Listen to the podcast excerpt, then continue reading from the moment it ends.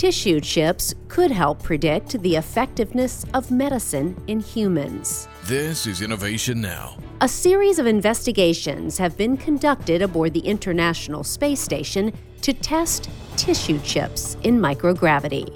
Made of flexible plastic, tissue chips have ports and channels to provide nutrients and oxygen to the human cells contained inside them.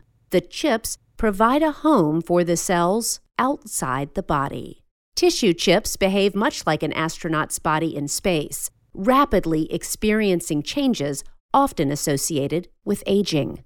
Scientists can make observations over the course of a few weeks in microgravity that would have taken months or years to happen on Earth. Fluids that mimic blood can be infused with drugs and passed through the chip. By analyzing the chips once they are returned to Earth, researchers are able to measure the effectiveness of potential treatments without conducting human or animal trials. And personalized chips could be used to monitor cell changes and propose countermeasures to keep astronauts healthy on missions to the Moon and Mars. For Innovation Now, I'm Jennifer Pulley. Innovation Now is produced by the National Institute of Aerospace through collaboration with NASA